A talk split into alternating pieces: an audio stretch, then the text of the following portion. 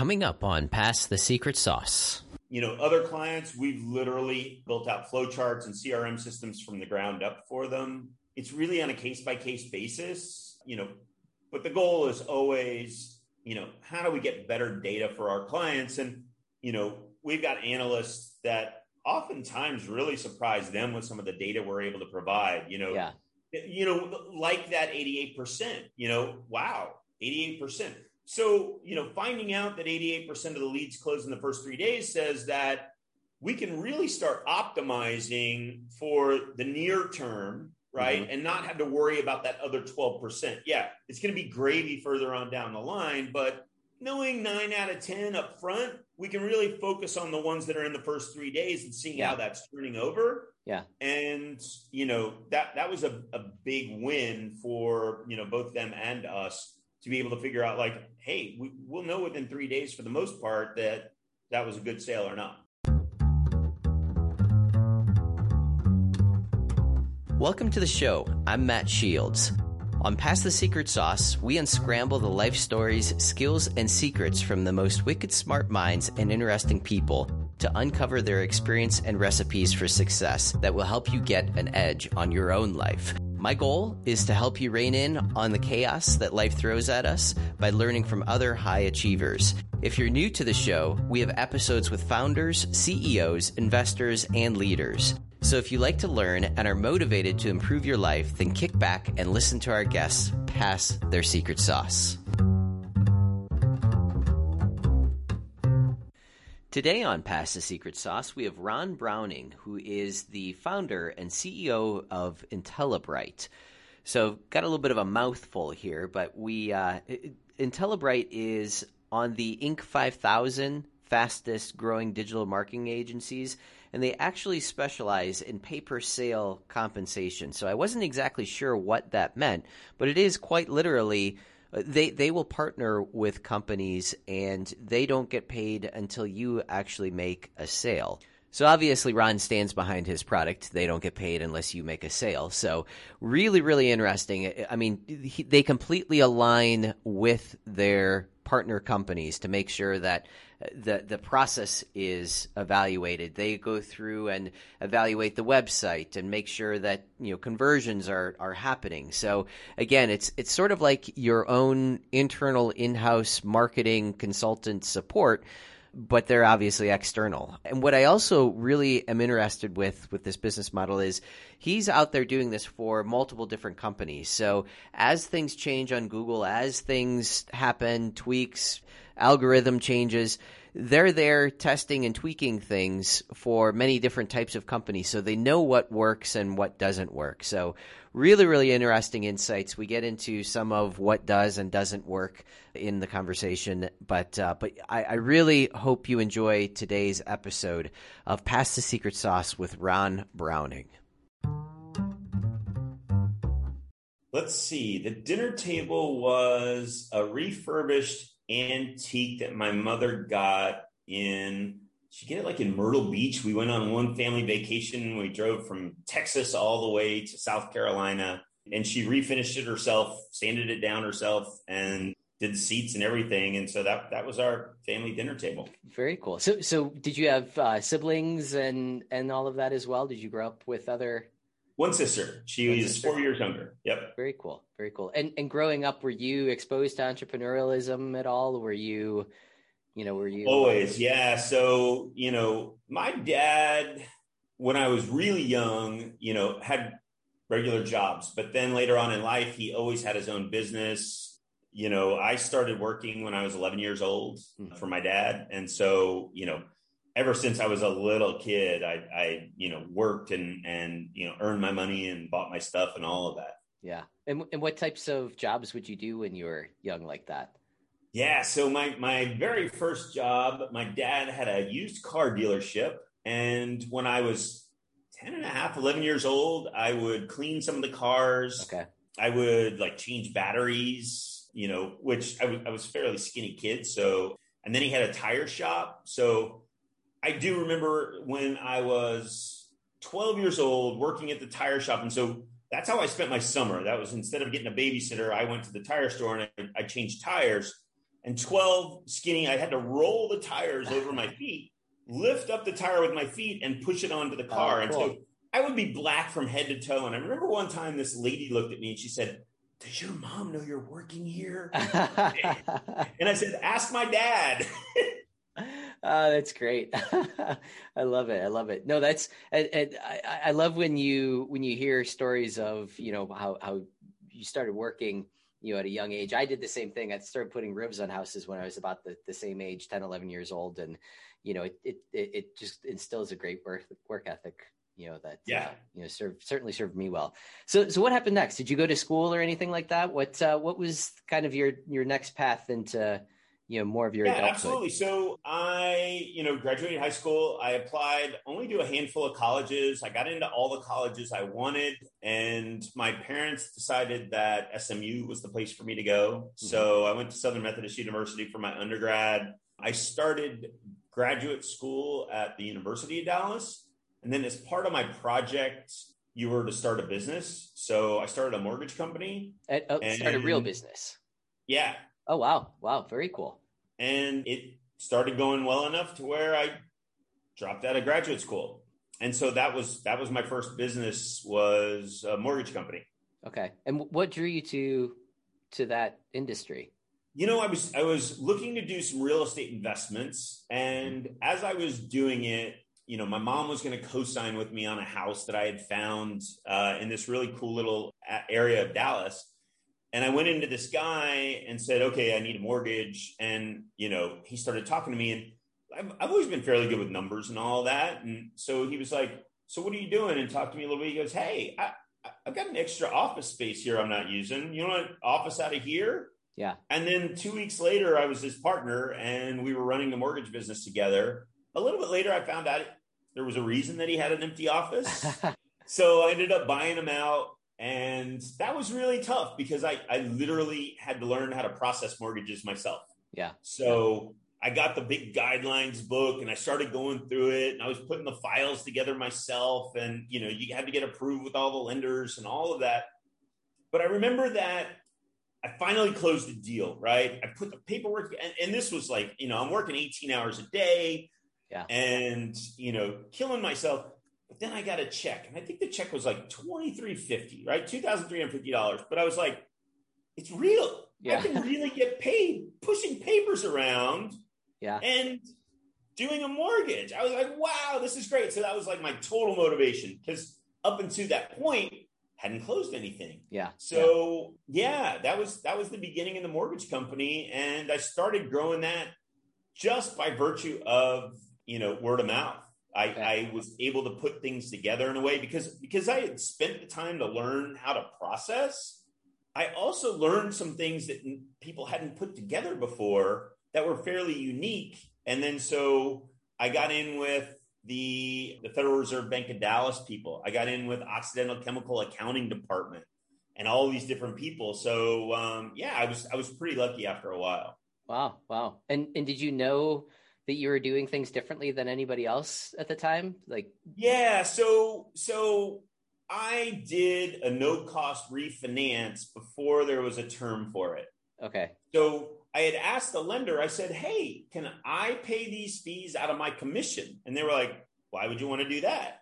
I'm like, well, if I paid the fees out of my commission, then it didn't cost them any money.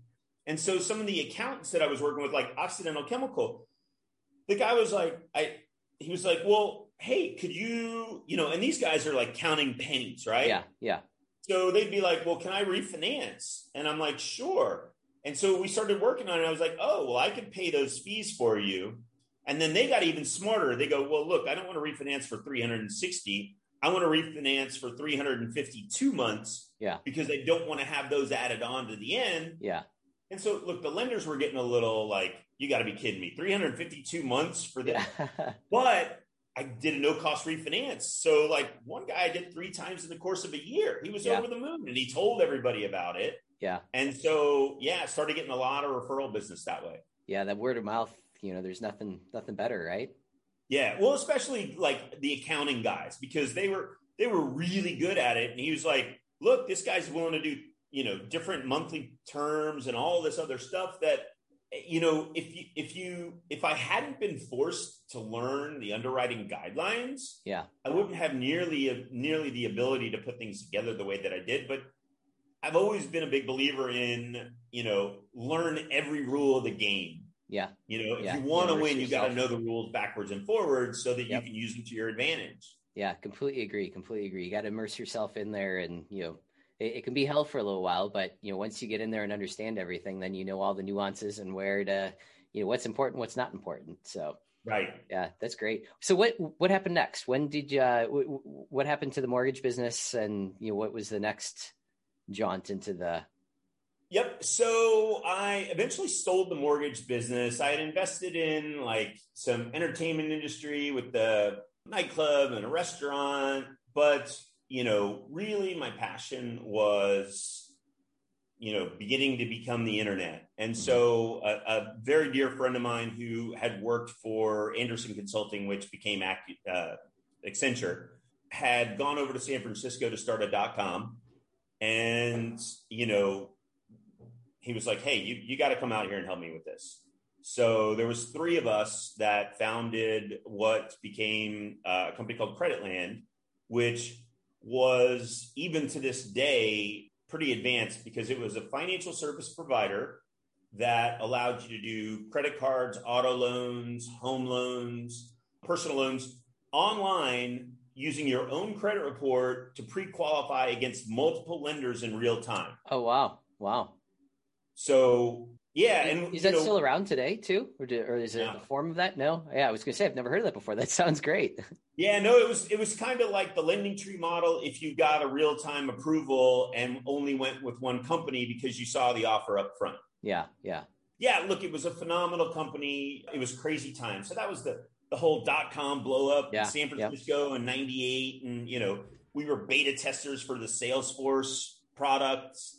And look, it, it was an incredible time. We grew from three people to two hundred fifty-six in a year and a half. Wow. Wow. But like a lot of companies, we got caught off guard by the dot-com blow up. Yep. You know, we yep. were burning through cash pretty fast because, you know, everybody in the company's like, grow as fast as you can, you know, worry yeah. about the profitability later and all that stuff. And look, I was still fairly young at that time. So, you know, if I knew, knew then what I know now, things yeah. would have been a lot different, but yeah. So, you know, that went by the wayside, but I was able to parlay all of that learning in, you know, internet marketing into going over to uh, a company, credit dot com, which was, you know, and still is to this day, a really big online credit company. Mm-hmm. And they've got like multiple products. After that, I went over to eLoan. And so at eLoan, that, that was just such a phenomenal company. I mean, it was nine hundred and something people. And it was like the most trusted provider of mortgages on the internet.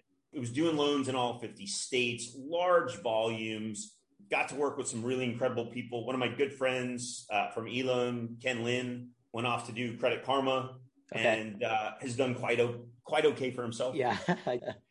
and uh, yeah, so after eLoan, I went to Florida. So eLoan was still out in the Bay Area. Mm-hmm. And in Florida, I was working for a subprime mortgage lender because I wanted to be part of the executive team. At eLoan, I was head of business development, but I wasn't in the decision-making office, right? Yeah. yeah. And, you know, the subprime lender brought me in to be part of their executive team. It was growing really fast, but it had a lot of challenges that they weren't willing to address. Mm-hmm. Yeah, I'm not going to go into the specifics, but it was it was... It was crazy. Like once you kind of looked under the covers, it was like, oh my goodness. Yeah. Yeah. So I went off and started doing consulting on my own and eventually recognized that, you know, two hundred fifty dollars, three hundred fifty dollars an hour is nice, but it's limited. Like mm-hmm. I got to work every hour for that amount of money and yeah. I'm never really going to meet my long-term goals uh, doing that. Now, look, I was living in Florida in Fort Lauderdale. It was beautiful. The weather's fantastic. So it's easy to get kind of lulled in by that. But at some point it's like, no, I, I just, you know, want to try and do more. So I started what is now Intellibright to be an internet marketing agency that, you know, really the, the core concept of Intellibright and even the core concept of Creditland is pay per sale marketing. Okay. And so you know, back when we had Creditland, one of the things that we did with banks, so we had like Bank of America and, and, you know, what is now Wells Fargo and all these companies, and we were being paid on sales. So, you know, we were running people's credit under against the credit criteria and yeah. saying, this is, this is a verified, honest to goodness sale for you. And the reason that I love that part of the model, even back then at Creditland so much, was you've got to work with the client to really figure out the types of leads that are turning into revenue for them. Yeah, yeah, right. So, you know, because, look, I mean, I'm not a big fan of the lead generation industry. Like, your goal as a lead generator is to generate as many leads as you can and get paid for them, yeah, right? Yeah. And the client's profitability is secondary. Like, you want to sell them more leads. Yep. Really up to the point to where they get so much pain out of not being able to close them, they say, I'm going to leave. Yep. Yep. Whereas the paper sale, like you're working together as if you're in the same company saying, look, talk to me. What's working for you? What's not working for you? Yeah. Even back then at, at Creditland, we were like surprised at the low conversion rates with one of our partners. And we were like, well, let's dive into this. Hey, it's Matt. If you've been listening to my podcast for a while, you know that I've been involved in the multifamily real estate realm for a while. It's something that I truly, truly enjoy, and I wanted you, my listeners, to be the first to know about something new coming out. We're calling it the MultiWiser Deal Room. It's a community of individuals just like you who want to get wise about multifamily real estate investing, developing, and even owning and managing your own complexes. You'll be able to network with people from all sections of the industry, from investors looking for deals, project managers looking for investors, real estate brokers, property management agencies, contractors, remodeling experts, finance gurus, you name it, we're going to have it in the network.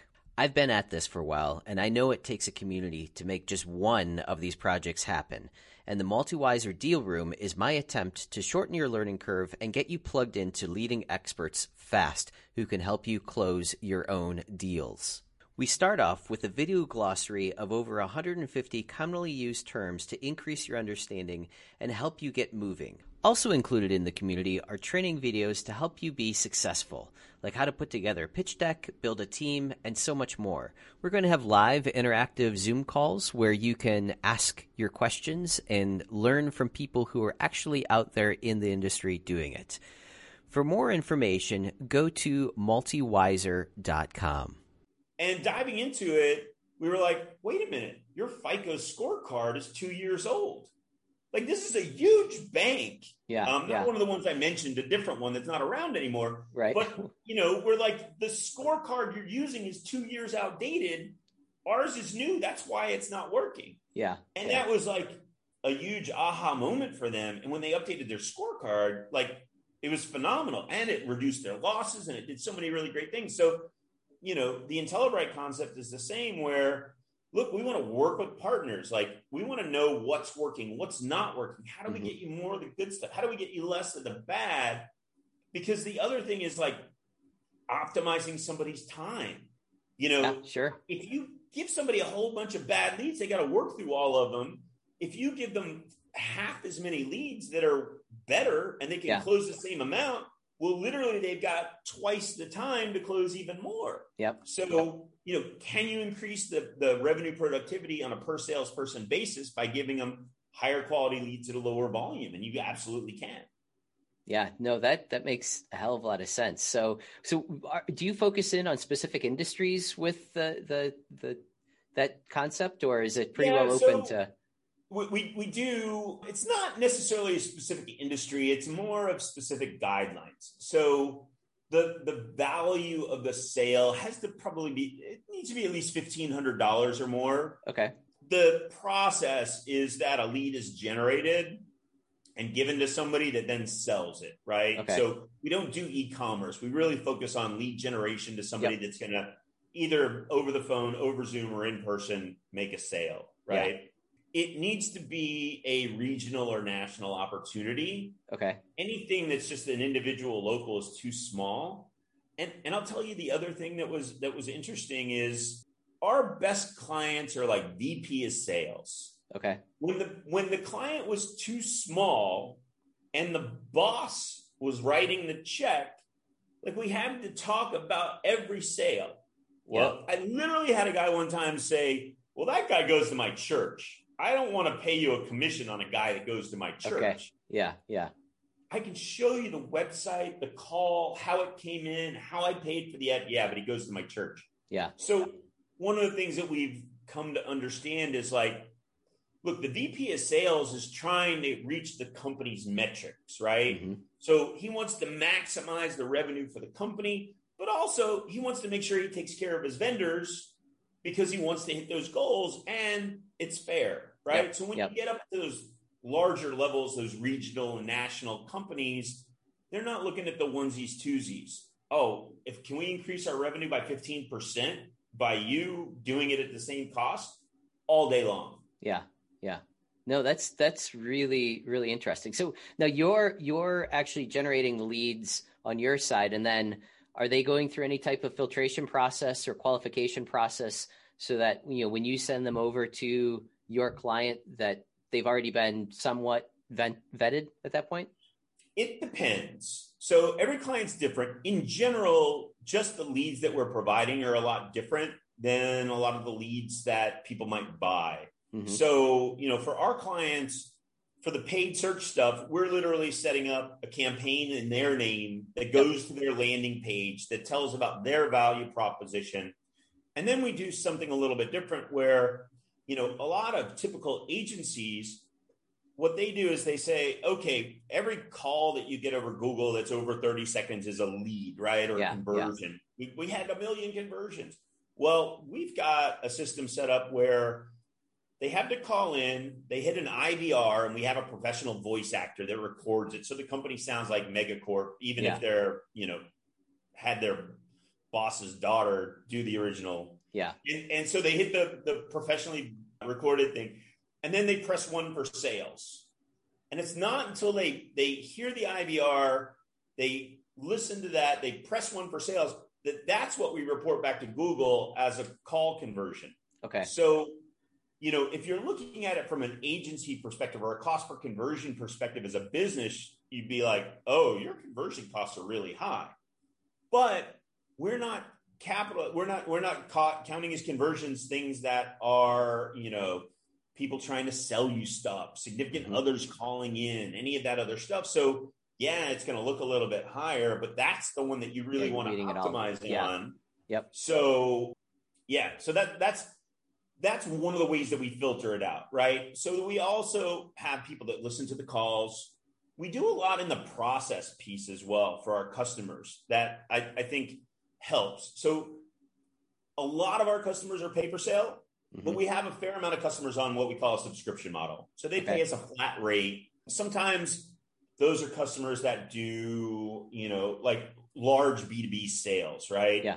Yeah. You know, if, if you're doing a multi-million dollar project, that can take a year and a half. And do you want to pay a commission on that? Probably yeah, not. Right. So for those customers, we actually listen to the phone calls that are the sales opportunities, and we'll tag them. We'll give them feedback on them. Is the process working well? So, you know, we help clients oversee the entirety of the process in addition to making sure that they're qualified leads. And that's, you know, one of the things I think really sets us apart, because with a lot of our clients, we'll come in and, you know, after listening to the phones for two weeks, said, hey, fifty-six percent of your inbound calls during office hours are not answered yeah, on the sales yeah. line. Yeah. What? But before, when we talked through their process flow, they're like, oh, no, fine. Yeah. We answer all the calls. Yeah. Yeah. So look, if they don't have the process down, you're just never going to be able to get AdWords to work. You know, there's plenty of companies out there that understand that every call that comes in needs to be answered immediately and mm-hmm. professionally, and that you need to take down that information and schedule an appointment or do some type of immediate follow-up. And when you have that process down, you're going to be able to reinvest in AdWords. But if you miss half of your inbound opportunity, yeah. you just can't, you can't ever get yourself out of that hole. So, you know, one of the first things that we do is really look at that process. Like right now, we're working with clients to, we're showing them where there's holes in it, and we're really refining it to, you know, like right now, just a little while ago, we were looking at this new client's uh, phone tree. And it's literally like one, two, three. And then if you go down one, it's pick one, two, three, or four. And then if you pick one, two, three, or four, it goes to these four people, which are the same four people in all of these. Oh, geez. And then if they don't answer it, then after ten seconds, it goes to somebody. And so like, it was this crazy thing. And I was like, wait a minute, these are the same people answering it everywhere. Yeah. Like, yeah. You what don't differences need all this. Yeah. That's funny. And that, uh, what a lot of people don't realize too, is that person who's calling in has to wait online while it goes through each one of those different, those different tiers. So, you know, it's that much more frustration for, you know, that person calling in. And sometimes it's just confusing. Like you as a business owner know what you're trying to say, but you know, do I need service or do I need sales? Well, I've got a unit that needs servicing. So I don't, is sales for new stuff? Is yeah. service for, or is service if I'm an existing customer?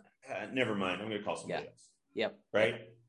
Yeah, that makes that makes sense. So what, what are some of the things that you find today? And again, obviously, Google is always changing and, and all of that. What what types of, I guess, strategies are you using today that seem to be, you know, generating a lot of leads? And I, I don't know if that's that's too macro of a question, because obviously each industry is a little bit different. But does anything come to mind that, you know, sort of stands out that you sh- you should be doing this or you should be not be doing something else? You know, for, for us, it's less about a lot of leads and more about a lot of high quality opportunities. Mm-hmm. So we do, we spend an uh, enormous amount of time tying client results to inbound leads. Mm-hmm. So, you know, for some clients, we're literally, we've got a funnel in Google set up where, okay, so we've got a conversion. And then we've got a qualified lead, and then we've got a sale. Mm-hmm. And so we've got three data points for that client in Google Ads, right? And the reason that we've got three data points is conversions are the, the first part, right? But then qualified leads, because sales, sales is the ultimate, but with, with this particular client, sales is a little funny because they're seasonal and they bring people in at the high season that mm-hmm. aren't there all year. So their conversion rates fluctuate, fluctuate pretty drastically. And so what we did was we said, look, let's, let's look at the, the sales, but let's also look at the qualified leads. So, you know, is it a true opportunity? Is it within the zip codes or the counties or states that we mm-hmm. service, et cetera, et cetera. And so now we've got these three data points. And so the sales data point, and we're still collecting the data on it, yeah. right? So I don't know what's going to be the one that, that we really end up trying to optimize on, but both the qualified leads and the sales are way better to optimize on th- than leads. Yeah. Right. Yeah. And so for us, we're really trying to continue to tie that information back and then have these really, you know, good conversations with the client saying, you know, hey, what do you talk to me about these leads and what's good, what's not.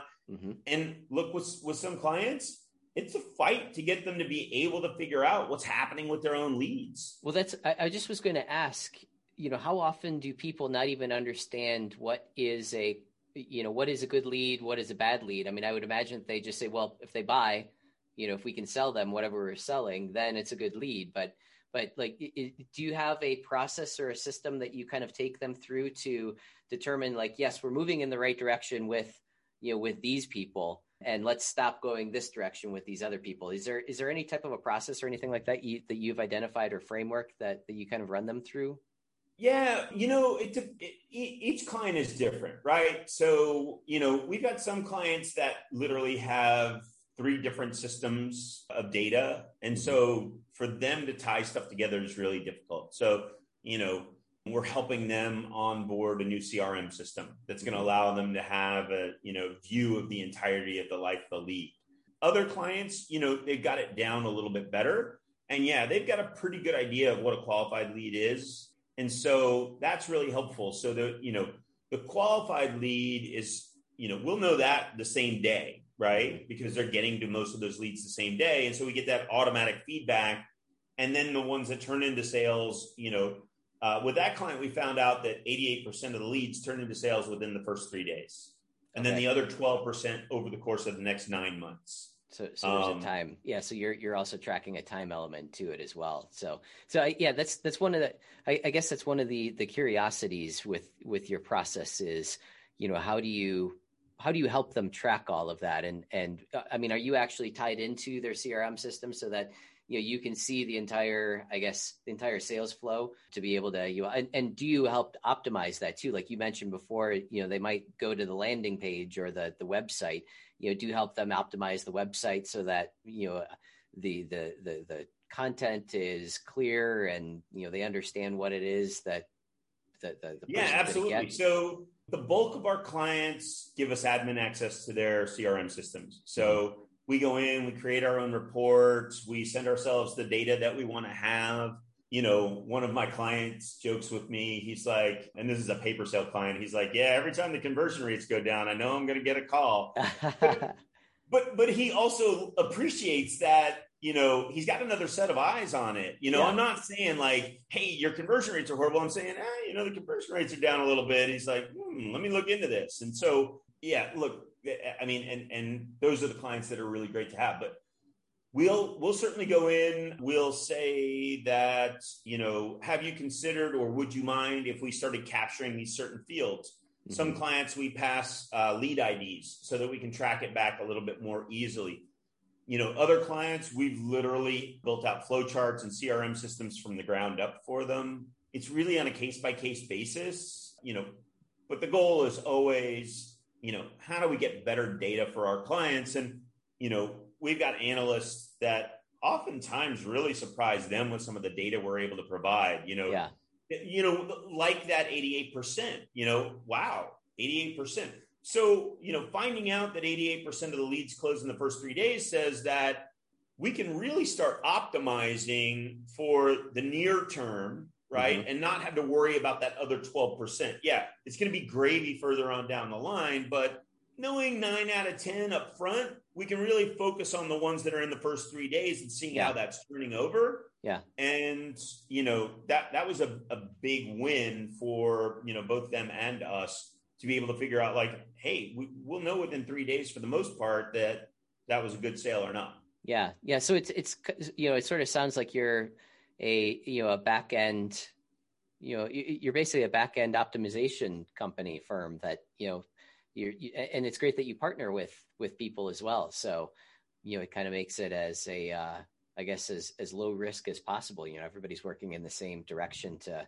To, to make yeah, there's there's a lot of sales process optimization, and and you know, look, honestly, if we just went in and helped them with the sales process optimization, like I, I've literally helped clients double their sales from existing inbound leads in the first yeah. few weeks yeah. by identifying some pieces that were broken, and then having us help oversee it, listen to phone calls. Like, you know, here's a funny example: is that one client. We were listening to the calls, the sales calls, and, you know, it's got the recording that says this call is being recorded for yeah. quality assurance and all that. And we started hearing that these calls were going to a disconnected number. And so we started doing a little bit of digging. Turns out that the phone system had been updated about a year and a half before we got there. Oh, my God. And nobody told the inside sales team that when they left at five o'clock and forwarded the sales number to the inside sales voicemail, yeah, that it didn't work anymore. Wow. So for wow. a year and a half, from five p.m. to eight a.m., anybody that called and wanted to talk to a salesperson got a, this number is disconnected. Yeah. Wow. Wow. So, so what types of industries do you, do you work in? Is there any, I know that you mentioned it's got to be, you know, at least regional. Are, are there any focused type areas that you would say that you, Yeah, we're, do- we're doing a lot with, you know, roofing, siding, windows, big dollar projects. We've got heating oil clients. Uh, we've got a number of cremation clients, funeral home clients. Okay. So that it, so it's a little bit more, I mean, I was thinking like, I mean, you are basically working with local or more local type companies. So I was thinking that it was going to be, uh, again, more regional based, I guess. So, none, so that's, none that's of great. Them are regional. So the heating oil company has twenty-one locations in seven states.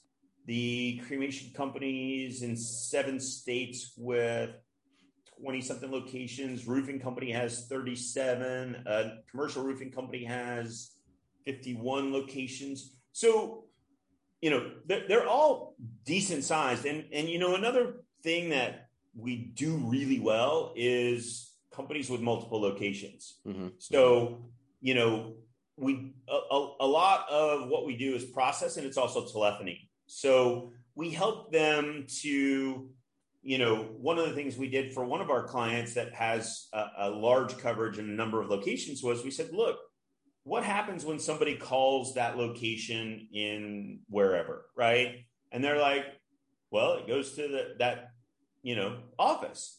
And I said, look, historically, what we found is, is that it's really hit or miss. Some offices are great. Some are bad. Oh my God, tell me about it. Right. They're, they're like, yeah. you know, that there's this one office. They never answered the phone. I said, look, what we like to do is we like to set up every phone number on our telephony system. Mm-hmm. And what we'll do is we'll have this professional I V R. So you have consistency. And look, these are companies that are doing hundreds of millions of dollars in revenue, but you know, they've grown from outside sales and, you know, pounding doors and doing yeah. all this stuff. So they really haven't thought about a lot of that stuff. So we say, look, we're going to use the same message across all the locations. But what we're going to do is we're going to say, press one to speak to a salesperson. And we're not going to send it to that location because they don't answer the phone. Yeah. We're going to send it to the headquarters for the inside sales team to do. Oh, oh, yeah. yeah wow. And so now, just by virtue of setting that up right, all the sales opportunities are going to a phone that somebody's going to answer, yeah. right? Yeah. And then, look, if they want to talk to them about a local project or whatever, we can send that over there. Like, the telephone system is amazing. It can do whatever we need it to. But, you know, optimizing, once again, that process for those inbound sales opportunities from lots of locations, that's a big bump in your revenue just overnight because you improve yeah. the process again. Yeah, no, that makes that makes perfect, perfect sense. So so if I'm a potential client of yours, what what what types of things would I need? Like, do is there a certain amount of sales that I should have, or sure. you know, what what are what does that look like? Yeah, absolutely. So look, if you want to be a subscription client, if you want to pay us a fixed rate to manage all of your stuff, you don't need to have anything. You know, that runs roughly five thousand bucks a month, right? Okay. We're gonna build you a new website. We're going to do your S E O, your paid search. We're going to do your social. We're going to re- manage your reviews, everything really that you need to have a good online presence yep. and look professional. If we're doing a pay per sale deal, look, these, these are, these have to be the right people for sure. Yep. You'll need to have regional or national scope, right? So we want a big opportunity because we're going to invest a lot of money in this. You're really going to need to be able to tell us what's it cost you to generate a sale on Google. Yeah. Because if you've never used Google before, you don't know how expensive it is. Yep. And so really some history with that and some understanding of what that costs. Mm-hmm. And then you need to spend some time with the accounting department and bake in all your costs. Like, what's it cost to have an outside firm run it for you, et cetera, et cetera, et cetera. Yeah. Look, our good pay per sale partners understand the value because, you know, they're going to go from having, you know, either a mediocre inside resource that's probably wasting a ton of money yeah, or an okay agency that they've got to oversee to having us, which is going to give you this rock star team of, you know, a, a good amount of six figure people that they would never have access to. Yeah. Yeah. Managing all this on their behalf. So they say, look, here's what it costs us all in on a per sale basis. It's X or it's, you know, Y percent. And we're okay with that. If you can do it for that and cause us less headache and generate a lot more sales, yeah, that would be a big win for us. Yep. Yep. And so we're like, yeah, we definitely can. And so we'll go in, we'll work with that. And, you know, we've doubled and tripled clients' revenue. We had one of our first big pay-per-sale clients, we took them from twenty-three to fifty-four locations over the course of a few years. Wow. And they got bought by a multi-billion dollar publicly traded company. Yeah. Wow. Wow. That's, yeah, that's, that's incredible. If people want to learn more about your, your products or your services, what would you say is the best way to, to reach out to you? You know, they can go to our website, Intellibright dot com, and they can call or they can email. Yeah. Excellent. I, I love this. And, and uh, there's, there's plenty to talk about here. So no, I, I, I certainly appreciate your time. And uh, I think that this is a, it's a great business model, you know, no matter how you look at it. I think that that's, you know, fantastic being able to support, you know, local businesses, you know, basically be their technology back ends that, and, and pull in all of your knowledge and experience on how Google works and, and all of that. Uh, you know, I, I know as a business owner myself, and I'm even in the technology space too, you, it, it's also confusing. Things change, and, you know, the pay-per-click stuff, you know, is, is always getting tweaked and all of that. So again, having somebody who's in there every day, knowing and understanding how all that works, incredibly valuable. So I'll say one of, one of, one of our core, core targets, right, is large companies that are successful that have either no or one marketing person in the company, mm-hmm. right? Mm-hmm. Usually it's not a good fit for us if they've got people doing S E O or P P C or any of that stuff, but it's those companies that are generating a lot of revenue, but they don't get the web really. Yeah. Yeah. They've, they've maybe tried to have one person here or somebody's, you know, other person do it. We're able to come in and just really manage it all on their behalf. They've got one person that they can talk to on a monthly basis. We make it really easy for them, and we pay for ourselves many, many times over. But usually those are the companies that work best with us, are the ones with, you know, out and in, uh, you know, a built out marketing department yeah. that is going to yeah. feel kind of uh, threatened, if you will, by our, yeah. by our presence. No, that makes sense. That makes sense. Ron, this is fantastic. Again, many, many thanks. And uh, I look forward to, to hearing more from you guys and seeing what, what you guys come up with next. Absolutely. Hey, thank you so much. Have a great day. You too. Thanks for listening. And remember, pass the secret sauce.